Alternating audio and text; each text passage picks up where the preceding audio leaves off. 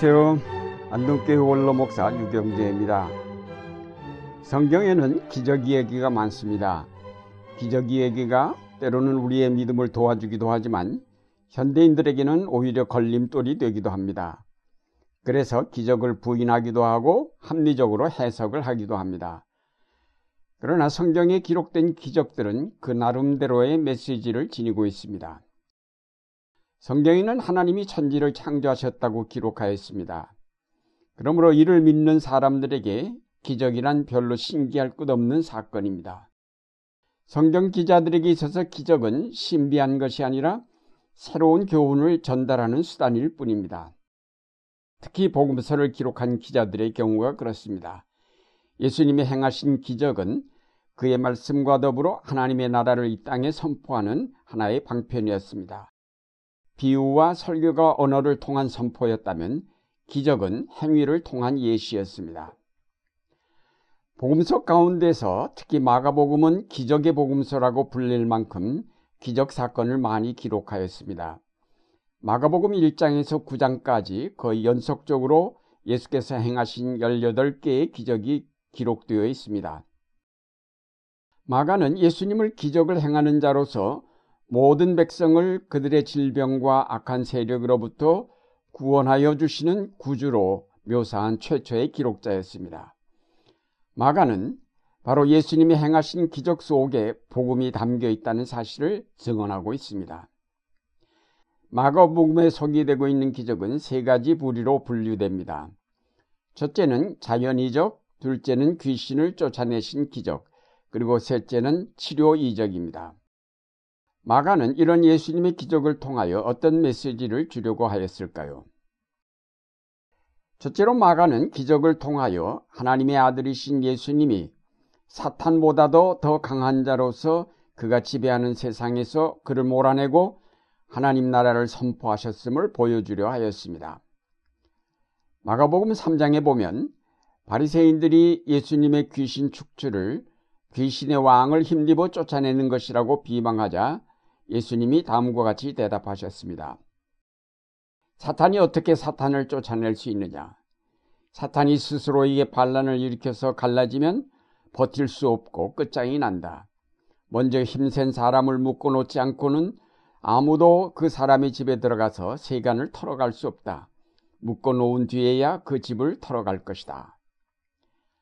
이 말씀은 지금 이 세상을 횡포하게 지배하고 있는 사탄을 예수께서 결박하여 그를 꼼짝하지 못하게 만들었다는 말씀입니다.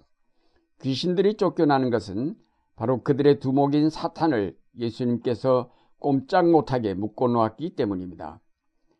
그래서 예수님은 귀신을 마음대로 꾸짖고 쫓아내셨습니다.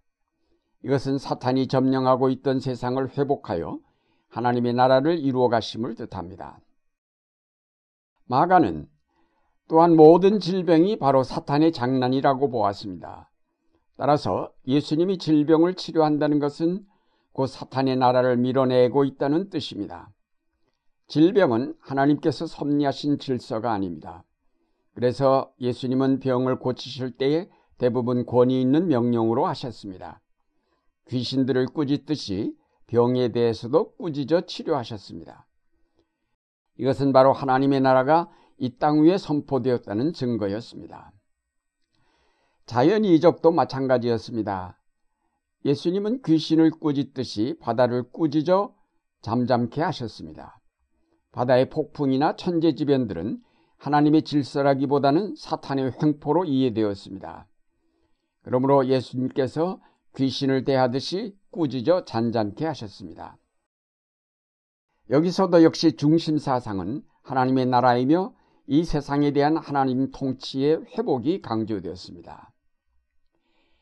예수님이 오셔서 하나님 나라 실현을 위해 싸워야 할 적은 인간의 영혼과 몸과 이 세상을 사로잡고 있는 초인간적인 악한 세력인 사탄이었습니다.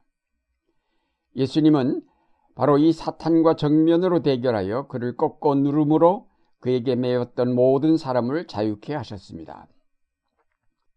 오늘날도 하나님 나라를 이 땅 위에 선포해가는 일은 바로 사탄의 세력과의 투쟁입니다.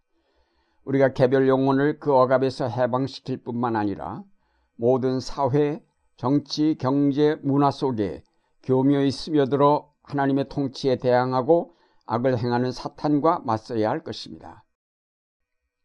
다음으로 예수님께서 행하신 기적은 귀신을 쫓아내고 바다를 잔잔케 하신 것에 그치지 않고 한 걸음 더 나아가 풍성한 하나님의 나라를 실현시키셨습니다. 다시 말해서 하나님의 나라는 고통과 억압에서의 해방일 뿐만 아니라 풍성한 생명이 약동하고 부족함이 없는 세계임을 보여주셨습니다. 그런 사실을 증언해 주는 것이 바로 오병이어의 기적입니다. 떡과 물고기로 많은 무리를 먹이신 기적은 두 번이나 기록되어 있습니다. 떡 몇 조각으로 상상을 초월하는 많은 무리를 먹이신 이 기적 속에는 하나님 나라의 실제적인 성격이 분명하게 나타나 있습니다. 왜냐하면 우리는 이 기적 속에서 인간을 배고픔으로 몰아넣는 사탄의 세력에 대한 예수님의 승리를 보기 때문입니다. 하나님이 창조하신 세계는 굶주림이나 목마름이 없는 세계였습니다. 그런데 사탄이 들어오면서 가난과 굶주림으로 많은 사람이 고통을 당하게 되었습니다. 그뿐만 아니라 어머니와 같은 자연은 인간의 필요를 채울 만큼 풍성하였으나 사탄은 이런 자연의 기능을 점차 마비시켜 심한 기근을 불러일으켜 곳곳에 기아로 많은 사람을 고통 속으로 몰아넣었습니다. 그래서 예수님은 마치 질병 속에 깃들인 귀신의 세력을 쫓아내듯이 굶주림을 몰아내고 풍성하게 하셨습니다. 예수님은 굶주린 무리들을 먹이되 배불리 먹이셨고 먹고도 남을 정도로 풍성하게 하셨습니다. 사탄의 억압이 잔인할 정도로 황폐하게 만드는 것이었다면 하나님의 사랑은 낭비라고 생각될 정도로 풍성한 것이었습니다. 이것이 바로 하나님 나라의 메시지입니다. 오늘날 우리 사회의 경제 정의를 실현하여 부의 편중을 막고 배고픔이 없도록 고르게 하는 일은 바로 그리스도께서 하시기를 원하는 일이 아니겠습니까? 오늘의 교회는 이 땅의 배고픔을 가져오는 모든 악의 세력에 대항하여 풍성함을 주는 교회여야 할 것입니다. 신자유주의 경제체제가 몰아온 부익부 빈익빈의 현실을 직시하면서 이것은 바로 악의 역사요 하나님의 뜻에 어긋난 잘못된 체제임을 알고 이 체제와 맞서 하나님의 원래 질서를 회복해 가야 할 것입니다. 오늘날 지나친 개발은 필요 이상으로 자연을 손상시켰습니다. 원시림들이 파헤쳐진 결과로 머지않아 지구는 사막화될 것이며 바다와 하천이 오염되고 오존층의 파괴로 인간의 삶은 더욱 큰 위기를 맞게 될 것입니다. 이것이 모두 사탄의 장난입니다. 교회는 이것을 막아야 합니다. 하나님이 자연에 주신 풍성한 생산력을 회복시켜야 합니다. 예수께서 오셔서 행하신 오병이어의 기적은 바로 이런 사탄의 파괴를 막고 원래의 풍성한 자연의 생산력이 회복되는 하나님의 나라를 보여주신 것입니다. 사랑하는 여러분, 예수님의 기적은 바로 그의 말씀과 더불어 이 땅에 하나님의 나라를 선포하신 사건입니다.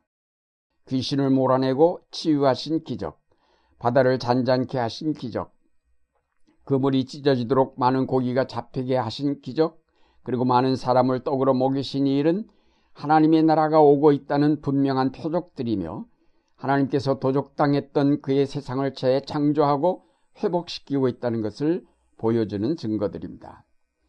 동시에 기적들은 하나님의 주권적 역사로서 그가 인간을 친히 구원하시고 이 세계를 회복하신다는 복음을 우리에게 증언하는 것입니다. 이제 그리스도의 몸인 교회는 하나님의 이와 같은 주권적인 역사를 위임받은 기관으로서 오늘날 이 땅에 편만하여 있는 악의 세력과 맞서 싸워 하나님의 나라를 위엄있게 선포하여야 할 사명을 받았습니다. 오늘도 여러분과 함께 하셔서 승리하게 하시는 예수 그리스도를 의지하여 하나님의 나라를 이 땅 위에 이루어 가시는 여러분의 생활이 되시기를 바랍니다.